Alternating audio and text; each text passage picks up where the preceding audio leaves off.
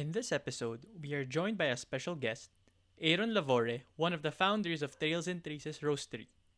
Aaron explains what coffee processing is and the impact it has on the ending flavor profile of the coffee we all enjoy.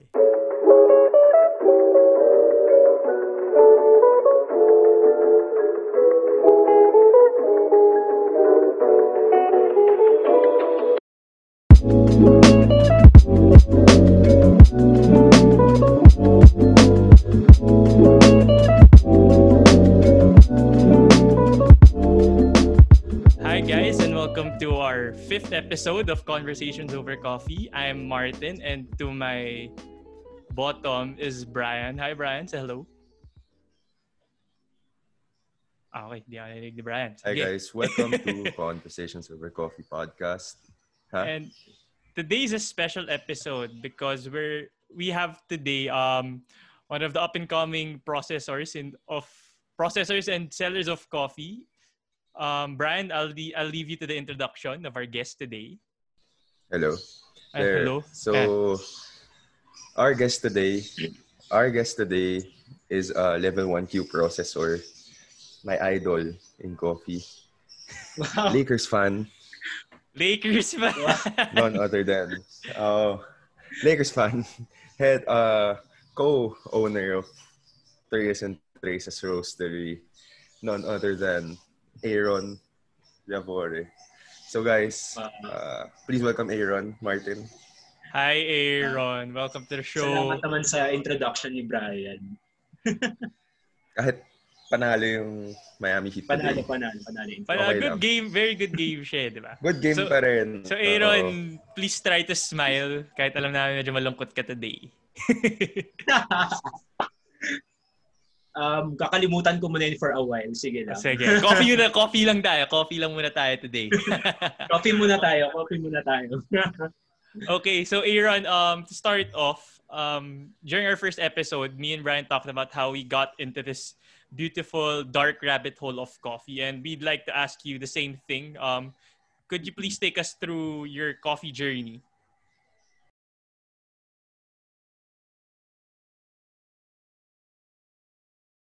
Coffee journey ko, nagsimula siya way back 2019 when I was still in a corporate job. So yung work ko before is food research and development ako sa isang food company. Then nabigyan ako ng task actually na mag-research about coffee. Wala pa akong idea about coffee back then. So like Starbucks yan, yan yung coffee ko before. Then nabigyan nga ako ng, re- ng time to research. Then nakita ko na um, mga coffee shops other than Starbucks. Tapos nakita ko na din yung mga waves of coffee. Then, dun ko na talaga nakita yung rabbit hole ng coffee. I tried all the coffee shops within within reach talaga. So, dun ko nakita talaga na madami pang dimensions yung coffee than a bitter cup. So, what was it about Dun talaga coffee in the first place that made you want to get into this dark world? Well, first of all, bilang Filipinos tayo, mahilig tayo sa coffee. Mhm. Pero, nung nakita ko talaga na may, um, nung nakita ko actually mga notes ng coffee, nung una, nakikita ko lang mga nuts, ganyan. Tapos may nakita akong blueberry sa paano, parang paano siya. So, um, bil- bilang food tech din ako in nature, parang na- na-curious ako kung paano siya, paano siya possible without adding flavorings or whatnot. Oh. Yun talaga. So may background ka talaga into the che- yung chemistry ng food, food in general. Oh, so food technology graduate ako sa UST. Oh, so this makes so much more. Parang nako-connect na yung dots and feeling ko mas na-excite na ako magtanong. Yeah. Kaya talagang idol idol ko sa Mukha ka, coffee si kaya Aaron kasi parang idol nga talaga. Alam niya eh. Oh, salamat naman, alam Brian. niya eh. Salamat. Alam niya eh. So pwedeng siya yung LeBron James ng coffee ngayon, no? Oh, wag naman, wag naman. Baka ano muna. Siguro LeBron in the early years. LeBron in the first Cavs run there. wow. So I'm what I'm thinking na okay, so someone with a very deep background in food in general. Um there must have been that one coffee cup that made you go, wow, grabe tong coffee na to na yun na yung I'd like to we call it the the wow cup and in other words the point of no return na talaga. So would you remember what what coffee that was and could you take us through your, what you were feeling while you were drinking that cup of coffee? So actually, nagsimula kasi nung nagre-research about, ako about coffee. So I, I was making a report on all the cafes within Metro Manila. So salamat sa sa corporate company ko na bayad ako habang ginagawa. Sarap Pero, no. um, so so lumabas yung pangalan ni Arabica. So 2019 bago pa lang sila. So pumunta ako sa BGCs, then ang ganda nung nung shop tapos doon ko nakita yung option ng um, Japanese blend ata nila yon and Ethiopian coffee. So, Oh. na-curious ako anong notes, tinanong ko. Ang alam ko pa rin back then is matamis, nutty, yun pa lang yung na-expose ako ng coffee. Nung sinabi nga ng barista nila na blueberries, tsaka um, parang very sweet notes, parang sabi ko, paano? So, so nung trinay ko talaga, latte lang siya, no sugar. Tapos, nung pagkasip ko, parang, wow, parang blueberry cheesecake yung lasa. So, Oh, doon wow. na talaga na nag-test na ako ng iba't ibang origins. Tapos, yun, yun talaga yung pinakawaw. Parang napatulala ako. Parang, alam mo yung ano, yung sa Ratatouille na gumagano yung background. ah, oh, parang nag-flashback Ganun yung ano, yun yung first wow up ko. Oo, So- nag-flashback talaga parang grabe. Napatigil yung mundo mo dahil Oo, sa napatigil. Arabica pala. Sana all. Sa, Yeah. ako patay tayo dyan. Patay tayo dyan. Baka, ba, baka may biglang umiyak dito. Medyo na teary-eyed ako. Tayo. So, you Walang mentioned iyak, your... iyak Sa coffee. Sa coffee. Sa coffee. Sa coffee. Oo. Nakakaiyak kasi yung kape. Nakakaiyak yung kape. So, from that Ah, blueberry nakakaiyak. cheesecake coffee, um, that was 2019. That was one year. Oh, one year lang yun, no? Tama. Ta kung tama math ko. So, could you tell us where are you now in your coffee journey and what are you what are you currently doing in the world of coffee now? So now, um, yun, to get us and now, um, we pinpoint farms locally. Tapos, as much as possible, um, tinitignan namin ngayon kung paano ma magiging consistent yung crop nila in terms of processing. Tapos, sinishowcase namin siya dun sa list namin ngayon na ino-offer sa Trails and Traces. Ayun, so we, uh, as much as possible, give and take kami sa farmers. Hindi lang enough na binibili namin yung coffee nila. Pero in return, binibigyan namin sila ng feedback kung um, ito yung coffee mo and how natin ma, ma-upgrade yung quality. As far as yun pa lang yung ginagawa. ko. Okay. So, very good thing na you So, also I'd, mentioned. I'd like to ask first. Oh, Ah, sige, go Brian. Ikaw muna, ikaw muna. no. Uh, I was, sige, I'd, I- I'd like to ask Aaron kung, you know, yun nga yung ginagawa nila. And if, like, in their current menu now, meron ba kayong coffee na, meron ka bang coffee na ikaw mismo yung tumulong mag-process? O, or nalabas nyo na ba yun? Um, before actually, Yung- nung mga around April, may nilaunch kami na Liberica, anaerobic. So, natikman mo rin to, Brian. Eh. So, galing to mismo sa Ayan, farm namin. Um, um, Finca. Yan. Finca Liamore. Oo nga pala, naalala ko yun. Pero Finca mean um, farm? Yes. Ah, okay. Liamore's farm. Okay, okay. Yun. So basically kasi yung yan may farm din kami sa Bulacan that grows robusta and liberica variety. So low elevation lang, uh, 300 MASL lang yung elevation. So um, out of curiosity lang, actually I've done naturals kasi. So so far kasi naturals pa rin nagagawa ko and ang kaya ng abilities ko. So I tried anaerobic naturals on liberica and si Brian na lang magkikwento kung ano yung lasa. Mamaya, when Mamaya, we okay. Mamaya, dive mamaya. into the processing. But Okay. go ahead, Ayun. Martin. Oo. So, yun nga. You mentioned trails Tapos and yung traces. isa pa si... Ah. Ayan, ayan. Ay, So, go lang. Go. so, you mentioned trails and traces coffee na rin. So, could you walk us through um, how you started, where the idea came from to start your own business? And then, why you wanted to Mm. pursue it? Because that's, I'm imagining one year in the coffee world, that's a very fast time, fast period of time to be able to conceptualize, okay, this is what this is what I want to do with this coffee. And could you just take us through your mindset when you were when you first started it? So actually, before ending my corporate work, parang yun nga, nag-dive deep na talaga ako sa coffee. And sabi ko sa sarili ko that time na I would I would like to make a career out of this. So actually, yung Tales and Traces, bunga siya ng uh, cafe na hindi natuloy. So, oh, interesting.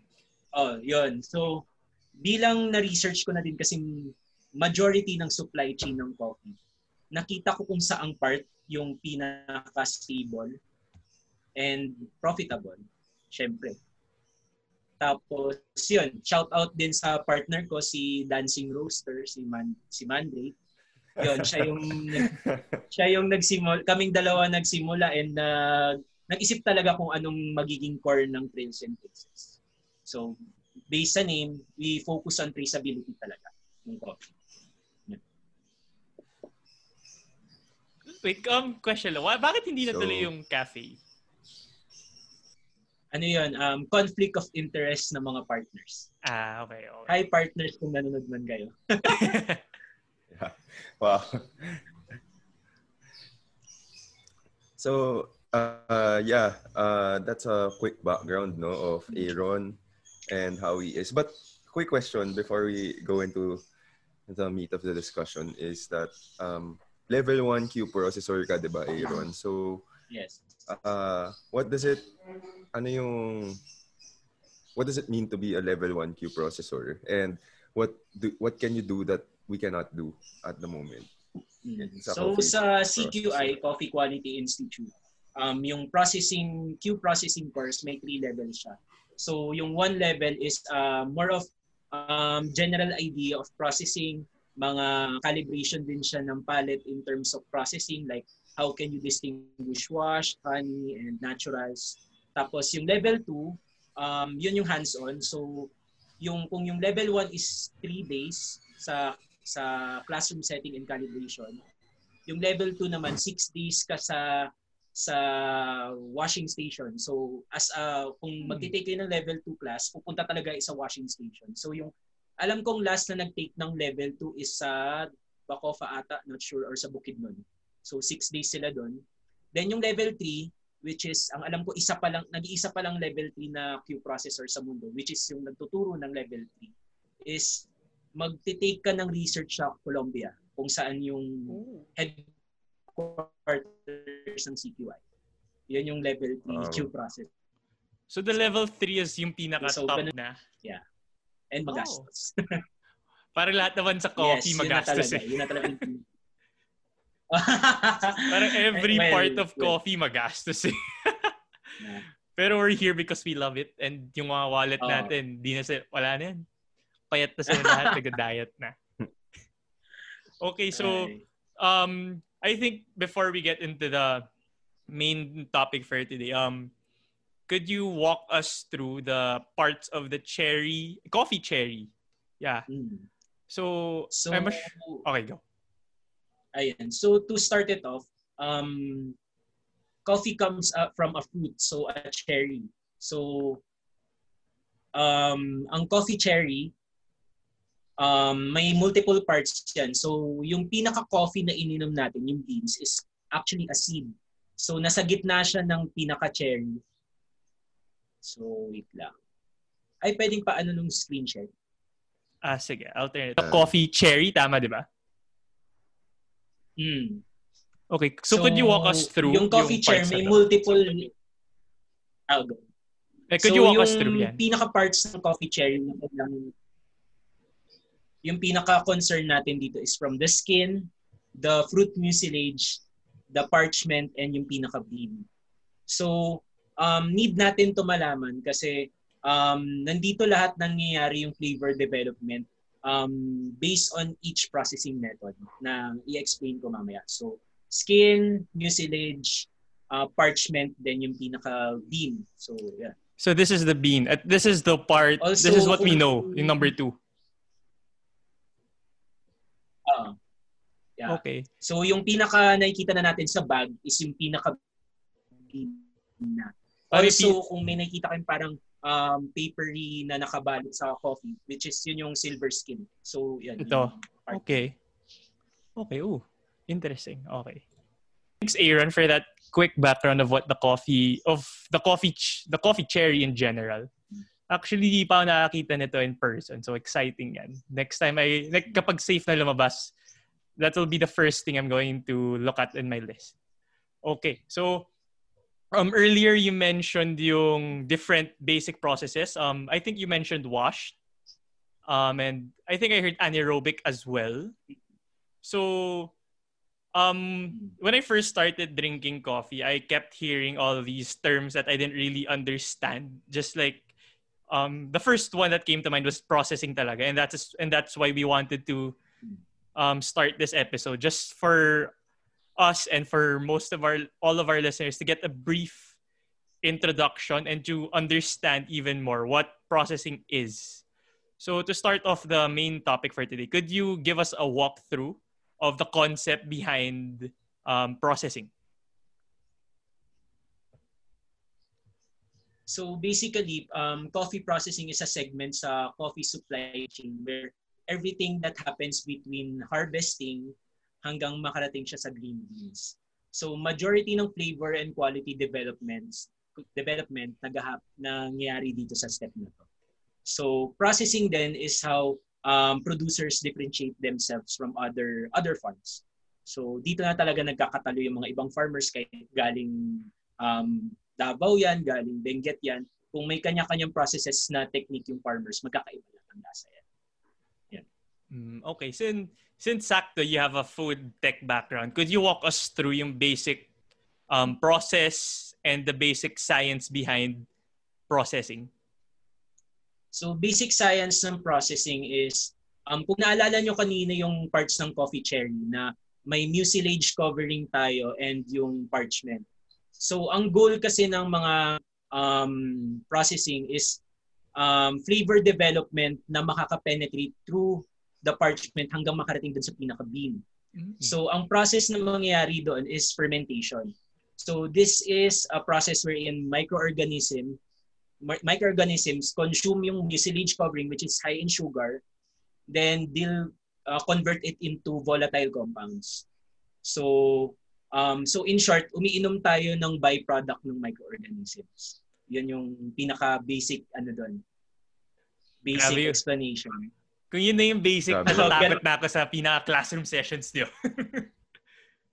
kanina, kanina nagdulang ako ano ng kape. Nagdulang ako kape, parang wala akong iniisip. Tapos ngayon, dami ko nang iniisip. Pag uh, nag-grow kape, byproduct to ng microorganism. Actually, I think that's what So makes... ano yun, so yeah. sa coffee cherries, once na pina-harvest nila yung coffee, may micro, ma- millions and millions of microorganisms ang available dun sa fruit, sa mucilage, sa air, sa mga instruments na ginagamit nila. Lahat yun nagko-contribute dun kung anong kakalabasan ng coffee sa dulo. Ayan. Yun.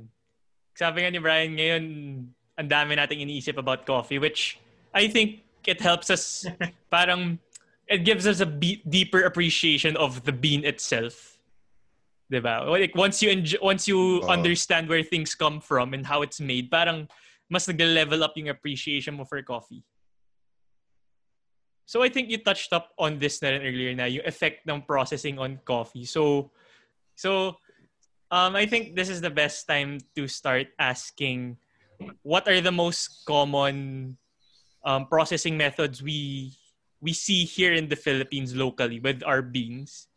And could you give us a quick explanation on each one of these? So basically may three basic processing methods tayo sa coffee na ginagamit sa Philippines which is uh, first naturals, next is honey process, then third is washed. So um, simulan natin sa naturals, which is majority ng mga producers uh, uses naturals because uh, naturals use less water than any processing method. So, um, sa farm kasi, um, pina, well, dito sa Philippines, um, pinakahirap is yung access to water. So, natural yung pinakamadaling gawin and pinaka-tricky gawin kasi uh, ipapatuyo yung mga coffee cherries like until maging raisins sila. So similar to what So binibila lang talaga sa araw? Sure nila raisins pag natuyo. Pero uh, mm, binibilad nila sa patio, binibilad nila sa raised beds. So yun, hanggang maabot nila yung moisture content na dapat. Pero um, not every farm kasi is capable of measuring moisture content. So give you a side note lang din, um, sa drying need maka-target ng 12% moisture. So nagsa-start ang coffee fruit around 50 to 60%. So kailangan nila ma ma-target yung moisture na yon um, in terms of um, duration on drying. Um, duration depende sa lugar. Yun. So for these farmers that don't really have access to measuring tools to to check mm. kung uh, how much moisture sa beans, how do they do it? Or or dapat ba lahat sila may ganun na? May may certain tool to do it? Um actually depende sa farm eh. Pero um pinaka nakita ko sa farm talagang paano nila chine-check yung moisture is by feel talaga.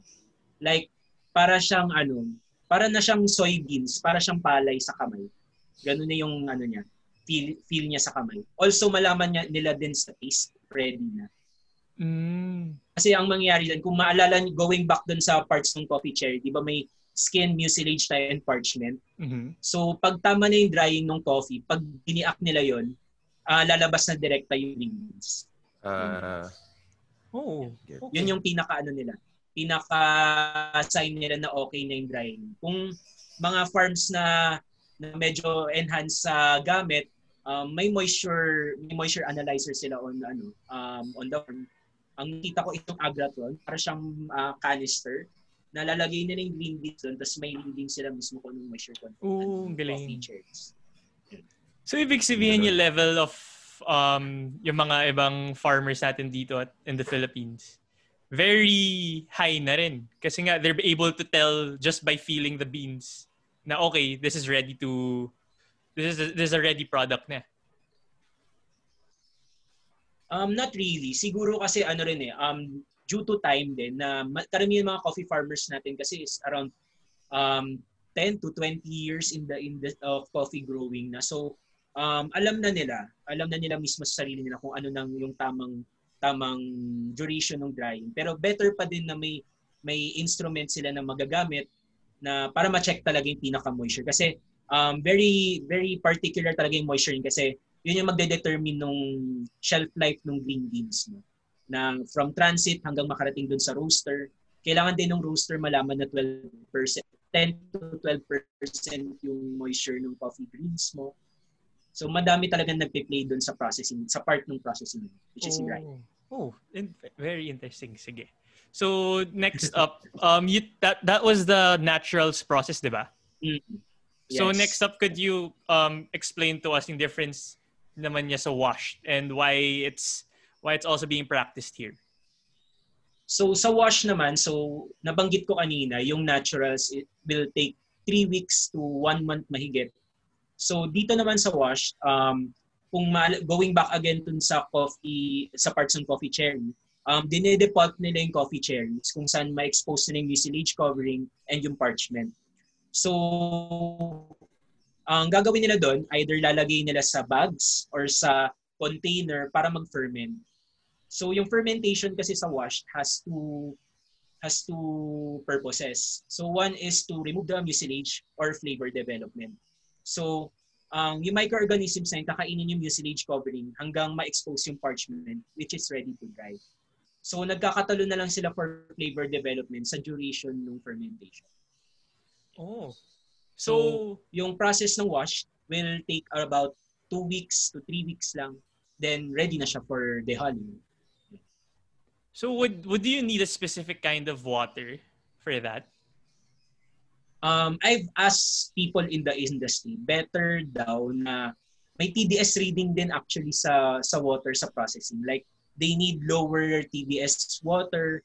Tapos, kailangan din nila ng very um, clean water. Like, may na-experience din kasi ako sa Benguet. Like, may mga microorganisms kasi na present sa water na nakaka-affect dun sa lasa ng, ng water. Uh, so, kailangan clean din yung water na gagamitin nila dun. So, usually sa mga farms, ginagamit talaga nila galing sa spring, galing sa lake, galing sa mga bodies of water na malapit sa kanila. Oh, okay. Um, sorry, you mentioned TDS. Um, for our listeners out there, and also for me actually, I keep seeing this word being thrown around, lalo na sa Coffee Home Brewers group. Mm-hmm. Uh, maybe you and Brian could elaborate um what this term is. Para lang mas may idea kami of of what it does. So, so Brian, ikaw muna. Sige. So, TDS is ano lang, very surface, tapos si, si Aaron na yung mag-explain. Pero TDS is basically the total dissolved solids. So if you if you can imagine yun sa water, na if you look at if you look at it in a micro uh, manner, makikita mo lahat ng total dissolved solids, like everything that's within the molecules of water na solid. That's that's basically TDS. But ano yun, uh, Aaron, tuloy mo na lang. Ayun, so yung TDS, tama naman si Brian doon. So yung kaya concerned din yung TDS in terms of brewing ng water. Uh, water ay water na gagamit for brewing ng coffee is kailangan mo yung right amount of TDS, not so high, not so low, para maka-extract ng mga volatile compounds na available dun sa coffee. Also important din kung ano man yung mga mineral yung mga minerals niyo. So dyan na lumalabas yung mga third wave water, mga aqua code, tsaka yung mga other formulation water na available sa atin sa market.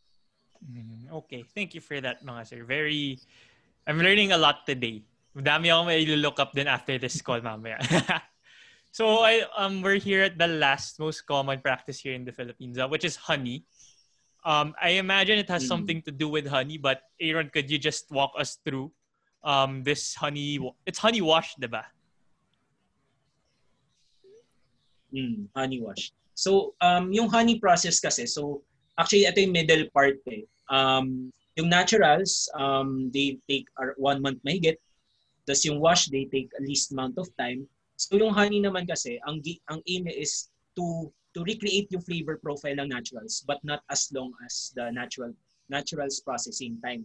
So, ang honey process magti-take siya around uh, two weeks hanggang one month may get, depende sa flavor profile na gusto mo ma-achieve. So sa market, kung green buyer ka, uh, may kita mo yung uh, white honey, red red honey, yellow honey, black honey. So from the color, malalaman nyo na from white to black yung duration ng coffee processing. So yung honey process na impart siya ng flavors coffee na very fermenty, very pungent. So kung mapapansin nyo lahat ng mga honey process na nasa market, may mga notes ng caramelized pineapples, mga fermented fruits. Kasi yun yung mga ano, yung yung honey process in general. Also, walang when may gumawa na na naglagay ng honey sa coffee processing pero honey process kasi um so going back again dun sa parts ng coffee cherry um ide-depulp yung coffee cherry and yung mucilage covering intact siya dun sa parchment ida-direct siya na ibibilad sa ibibilad sa patio or sa dry, sa raised beds. So yun, doon na mangyayari lahat ng fermentation and very tricky din kasi siya. Kasi um, so yung mucilage covering is very sweet. As in, um, I tried na before na yung coffee chair as in nangatain mo. Para kang kumain ng apples tsaka grapes. Yun, ganun siya katamis. Ooh. So as long as na nabibilad siya sa araw, magdidikit-dikit yun as in magka-clumps siya. So, yung mga nag nag-honey process, binibreak nila yung mga clumps kasi nagkakaroon ng uneven. Mm, okay. So you mentioned flavor profiles for for honey, which is mm. more on the sweet side. So could you mm. just walk us through yung fla- yung general profile we can expect from these three types of um, processing?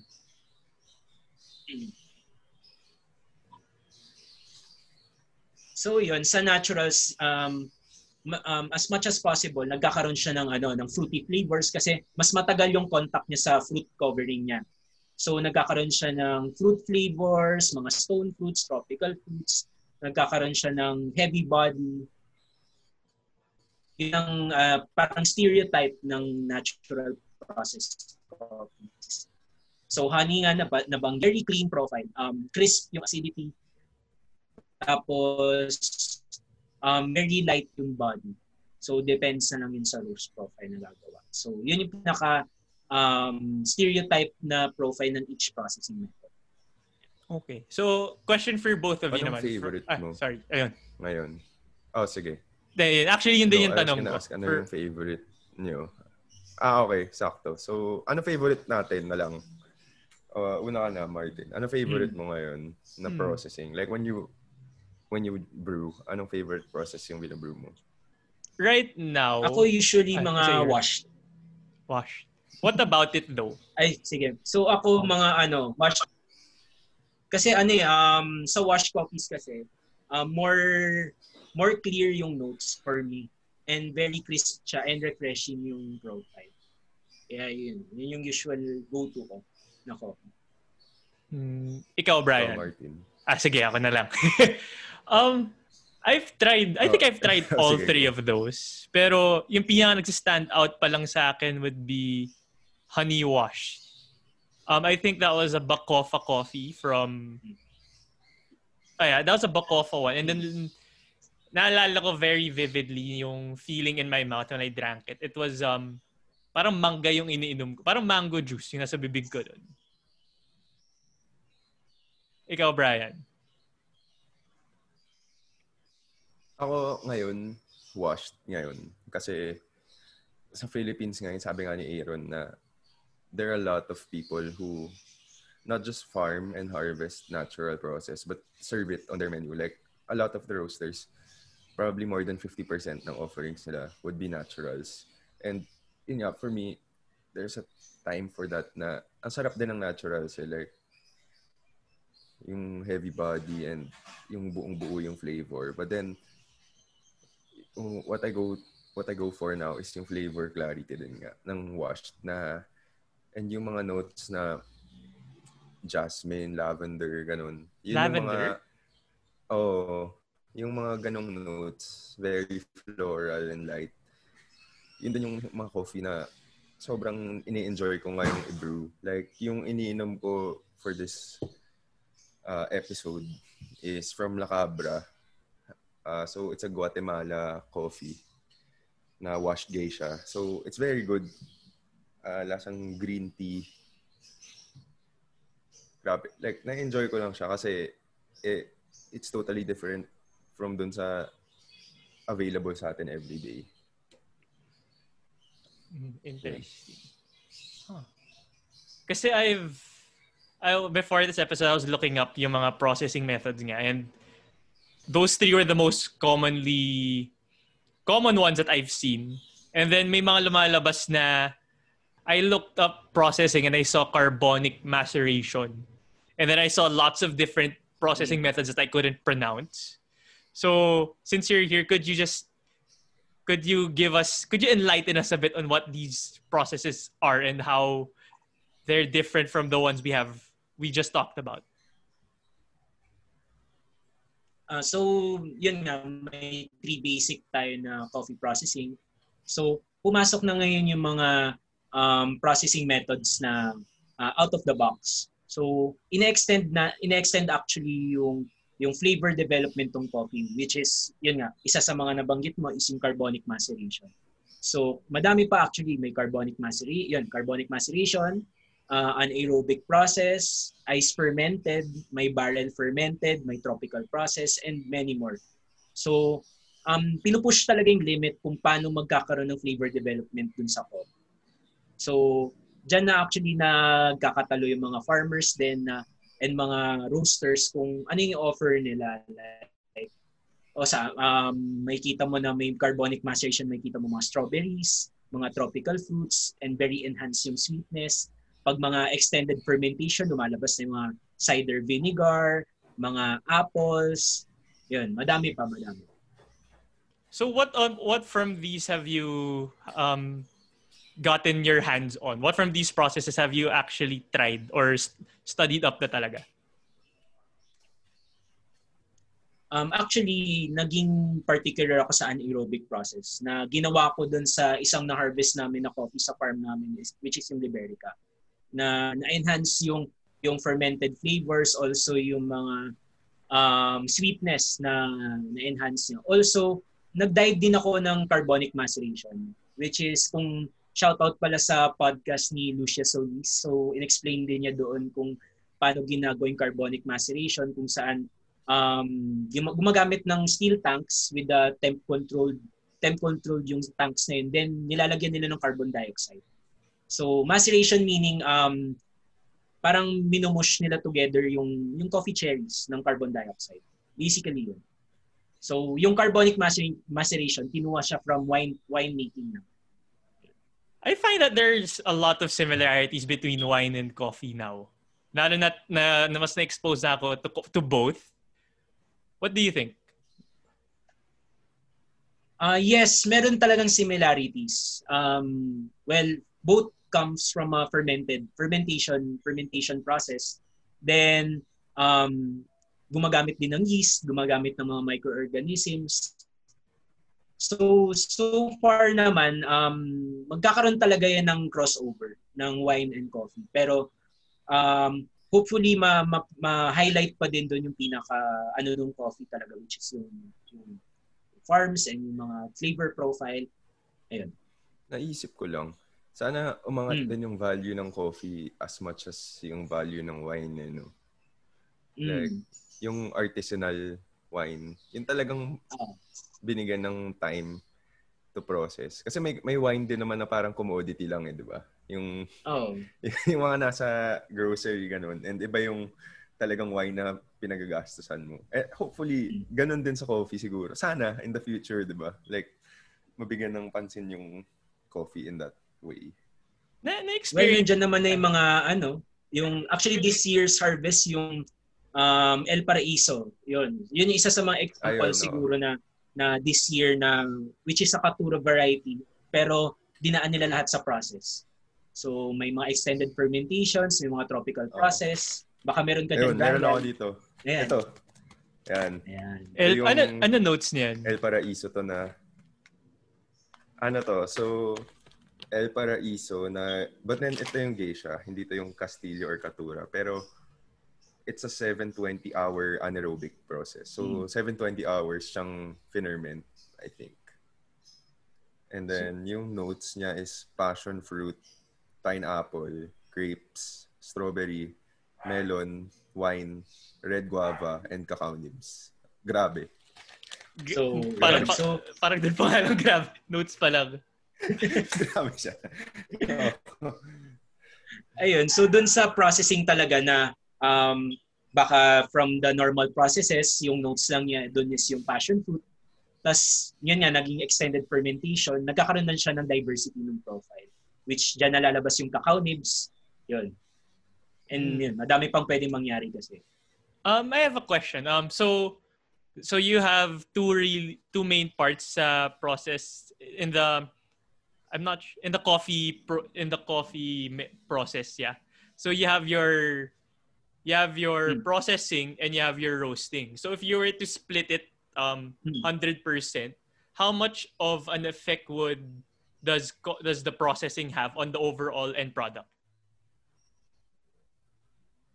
Actually, um, to put it in percentage, I think it's around 70 to 80%. Yung Kasi, processing pa lang. um, coffee processing determines the profile. Hmm. So kasi sa coffee cherries, coffee cherries are 100 points on the vine. So pag pinik na nila yon, habang tumatagal, bumababa yung scoring nun. So kailangan magawa dun sa processing is to create the profile and yung flavor profile and also to maintain the quality. Yun. Hanggang makarating siya sa roaster which is yung roaster na yung bahala kung paano i, i iso-showcase yung profile na ginawa ng producer dun sa roasted coffee. I have a question. oh, go. Uh, so, I think, uh, if you remember, like, I think two months ago, yung uh, live copying ni uh, of Good Cup and April. Mm. So, si Patrick Rolf. Uh, if you know his philosophy nga na he always focuses, yung coffee niya parate, focuses on the terroir Mm. rather than the processing. So, now that we touched up on processing naman, and ito nga sinabi natin na yung kay Diego Bermudez, the El Paraiso, yung basically yung mga sobrang gagaling mag-process. Mm. What's your take on uh, focusing on the flavors na nanggagaling sa terroir rather than uh, enhancing the flavors using processing? Like, ano lang, parang hot take lang. Ano yung opinion mo? Siguro if ikaw meron kang uh, chance na magkaroon ng very advanced farm somewhere in the one of the like Panama ganyan. Anong gagawin mo? Ifo-focus mo ba yung coffees mo to taste kung ano yung nasa terroir or will you do advanced processing? Actually, um, in terms of that, um, gusto ko actually na highlighted yung terroir pero with the right processing techniques. Kasi yung mga uh, mga experimental processes kasi, they just add value to the coffee. And not everybody has the capability to do it.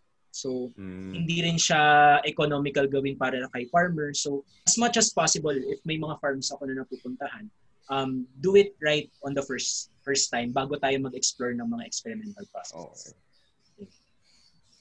Um, since... So, for you, no more of... Ah, go, Brian. Uh, go, go. Focus muna kung... An- pigain mo muna kung ano yung nasa terroir before ka mag-experiment. Mm. Parang master one first, ganun. Uh, kasi baka mamaya pag dumirekta tayo ng experimental fermentation, eh, masarap na pala yung yung usual na ginagawa nila kailangan ng maging pulido ba. So, why bother? Oo. Oh, tama, tama. Interesting. Okay. So, That's interesting. Yung, yung question ko naman is, so, um, you have a farm here and of course through trails and traces you've had exposure to different um, green greens from different countries. Um, i wanted to get your opinion on where philippine coffee stacks up versus international coffee. So coffees from yung mga what what are the most commonly heard countries with coffee? You have Brazil, you have ethiopia you have brazil colombia. Yeah So how does Philippine coffee stack up against all of them? Uh, so far, um, in terms of quality talaga, we're lagging behind. But we're getting there.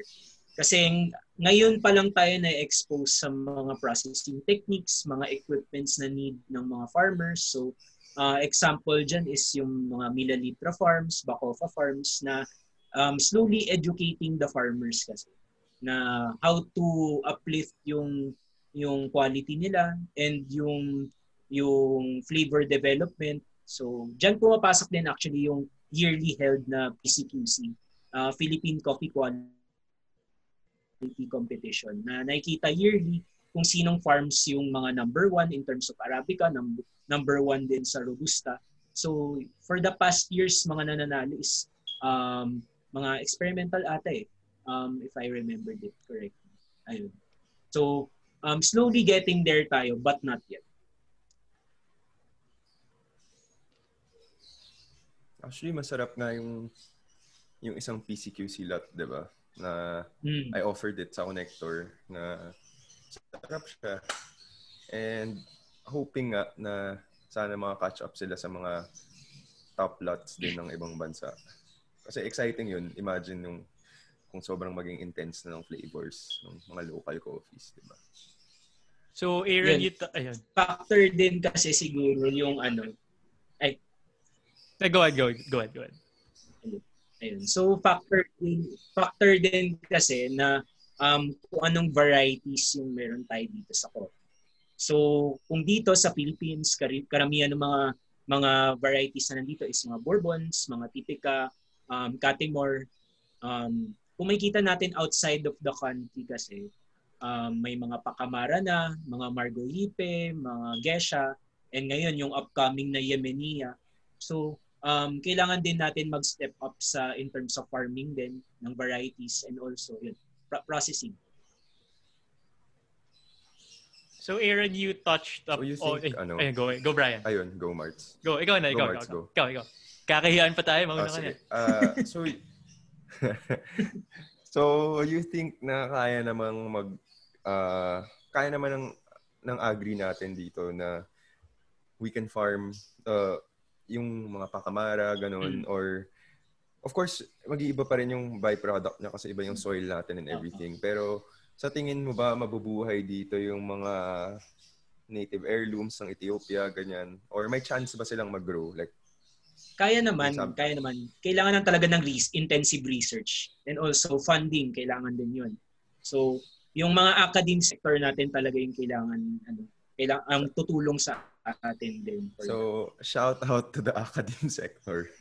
Shout out to school. Shout out to Doc Melde. Uh, shout, yeah, shout out to Doc Mel. Uh, If you're listening, uh, thank you. Oh, Martin, uh, ano Ayan. ulit yung tanong mo? Yan, okay. So, you were touching up on um, being able to educate our local farmers on bet on ways to increase the quality of their raw products. And I think you mentioned sa simula when you were talking about why you started Trails and Traces, one of your objectives was to be able to be hands-on with the farmers in order to teach them the um, to teach them how to create a better product, diba?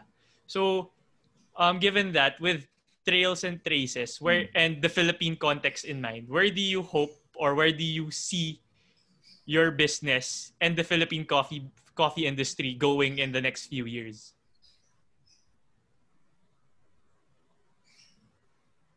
Hello. I see Trails and Traces as a showcase of Philippine great tasting Philippine coffee talaga. So also we want it na give and take, give and take din siya sa farmers. So not enough na we buy the the coffee from them uh, na fair trade price or old na um, ito yung status ng coffee mo ngayon and how to upgrade yung profile and how to to update their processing techniques kasi may times na, na encounter kami na yes, bibili kami ng coffee. Ay that pa lang, nalalaman ko na kung saan yung mali. paano na nasusolusyonan nila mismo doon sa farm. And also, kung open si farmer na mag-explore ng other processes, yun, tinuturo din namin sa kanila. Para, yun, isi-showcase din namin siya sa Trails and Traces and for everybody to enjoy. Oh, I, I like that. That sounds Like- really... Ang ganda nun, ang ganda nun. Na, ano siguro yung ano siguro yung masarap ngayon? So ano lang din, doon siguro sa sa list ng Trails and Traces, actually ano siya, blessing in disguise siya nung nung pandemic, which is nakilala namin si Marita Sevilla Arellano.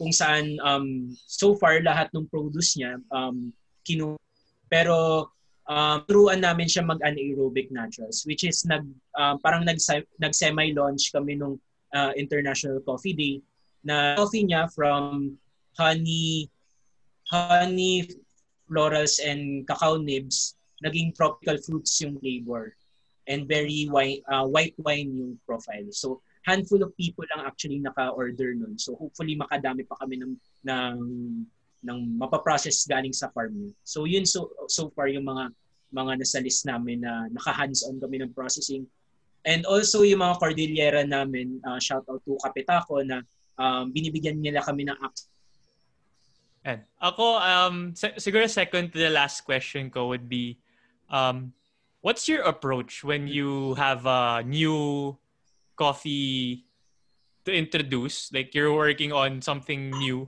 and you have never tasted, you've never tried handling that coffee before. What's your approach to processing um, that specific, that kind of coffee?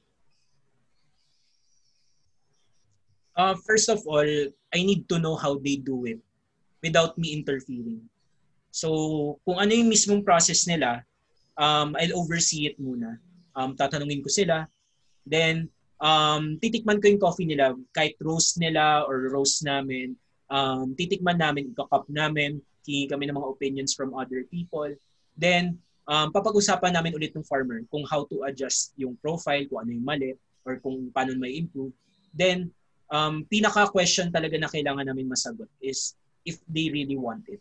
Kasi yun yung pinaka-important sa farmers. Eh. Like, if we we introduce new processing techniques, pero at at their mind, gusto lang nila is um, mapakain yung families nila, ay hindi na, hindi na namin titigil. Kasi gusto lang nila magkaroon ng livelihood talaga. Kasi kung magkakaroon, coffee is very ano, extended gawin. So, isipin mo from harvest on the side of the mountains hanggang magpapatuyo ka sa araw, then um, ang makuha mo lang is green beans that you will sell for around for 400, 300 pesos. Then, very extensive talaga siya. So, kailangan namin ng commitment sa farmer. Not just because may pera or what, pero gusto niya talaga. Mm, so, do you have a farmer you're currently working on with working with right now? Mm. na parang Yes, actually. secret weapon mo ngayon yan, parang gano'n? Or you're very excited about it? Ayun, siguro ano, pinaka pinaka yung farmer talaga ngayon na hands-on kami si Marites Sevilla Arellano. So um, hopefully after this pandemic mapuntahan namin siya. Pero all our teachings talaga is through online lang talaga. So far nag nag-deliver naman siya. Nagugulat kami na nagagawa niya yung mga tinuturo namin sa kanya. Ayun. Hopefully more pa in the future. Sana, no? Sana ah mas umukay pa yung relationship nyo with si Marites Sevilla Arellano nga. And ah, hopefully yung mga ibang farmers din makita nila yung ah, or they get to switch na more of sa may passion. Kasi yun nga, yung sabi, sabi mo nga, na may mga iba lang, gusto lang nila ng maka, makalatag ng pagkain sa table. Not necessarily Mm. aiming for quality. So hopefully marami pang passionate farmers na I think marami na rin ngayong pandemic na, 'di ba? Like sila Sergio Leon, 'di ba? May sarili na Mm. siyang ano ngayon ng farm. Sila So, Ate Marivic. oh, sila Ate Marivic.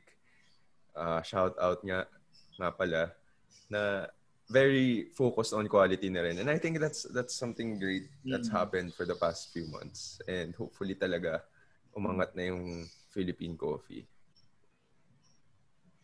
Um, Brian, do you have any more questions for Mr. Laker fan Aaron?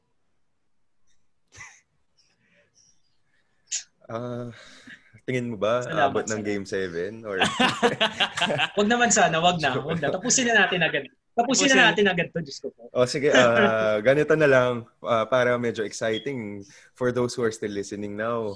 Kapag umabot ng game 7, ano ang bibigay ni Aaron? Medyo. Diyos ko po. pero yun. ah, um, Um, I think yeah. that that's pretty much it. Ayun, Ah, last ako, before we end na lang. Because um, both of you Oh, come last. from, um, you're basically coffee startups right now. And I'd like to ask each, both of you, um, what's your advice to people who are slowly getting into coffee and are very interested into starting a business? So what would what piece of advice Uh, would you give people who were once in your in both of your shoes before? So let's start with Aaron. Um, basically, um, know what you want. Yun. Yun na siguro. Na um, you're not doing it for the money, you're not doing it for, I don't know. Pero dapat um, you know it on yourself na coffee ang gusto kong gawin. Period. Yun na yun. And everything will follow. Oh, thank you for that, sir. Ikaw naman, Mr. Brian. Ah, ako naman, uh, uh, and this goes to the root of the question. Na some when some people ask me why haven't you started roasting coffee, ganyan, ba it makes sense. Uh, and yung answer ko parati sa kanila is I respect a lot the value chain, the supply chain of coffee. Na hindi lang akong pwedeng pumasok doon without knowledge. Yeah, I have some knowledge on roasting on ganyan, pero I respect the people who roast well. Gusto ko mo rin mapahiya yung customers ko if I serve. Like, paano kung pangit yung roast ko, di ba? Like, because baka minadali ko, ganun. Minadali ko yung learning. So, and I, I think, on the other side of coffee world, like, a lot are selling commodity coffee din na ginagawa lang nila.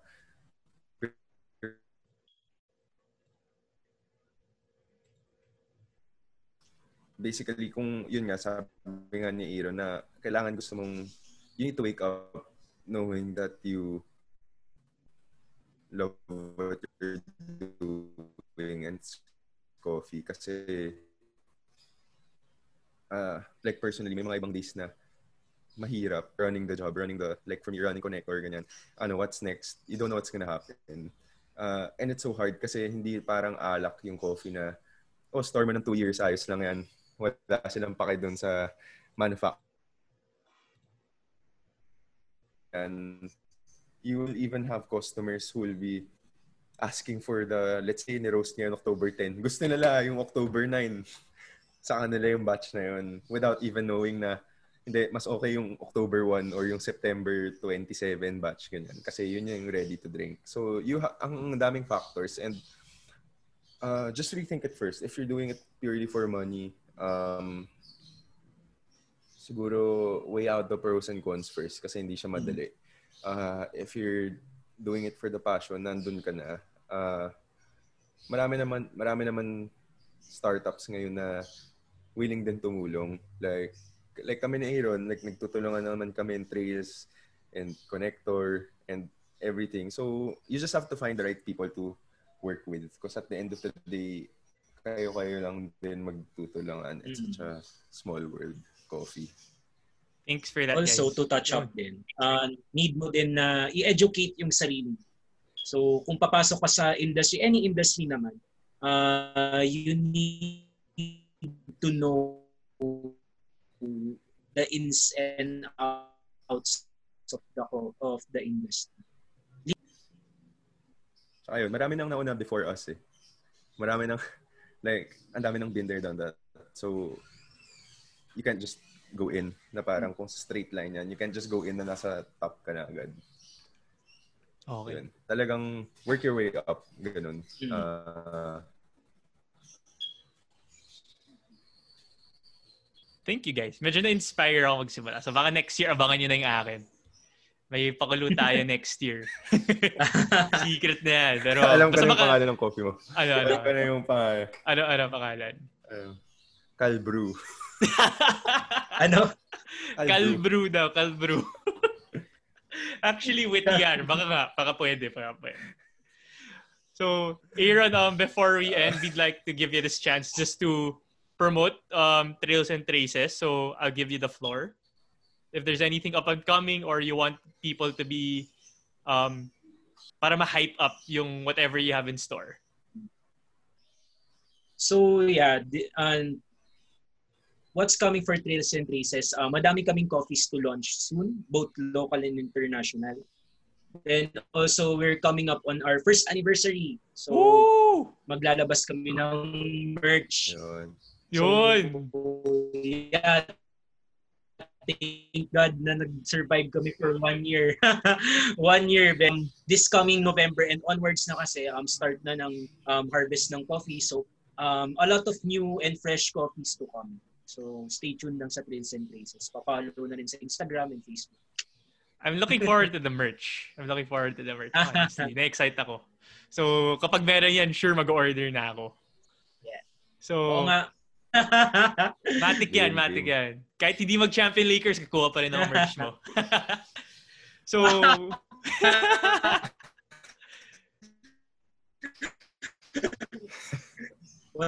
nasa lahat. Yeah, okay. So, yeah, so with that, um, thank you again, Mr. Aaron Lavoria of Trails and Traces.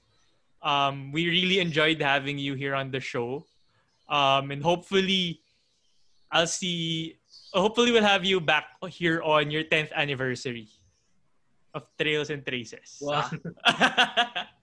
By wow, then, baka, na, baka, baka then may nasa TV na tayo. Ako na yung Boy Abunda 2.0. Oh. Wow. okay, so... Okay, so thank you again, Aaron, and thank you, Brian. Thank you, guys, for the invitation. Oh, thank you. Thank you, Aaron. Oh. Thank you, everyone. Thank you, thank Have a good day and goodbye. Bye. Oh.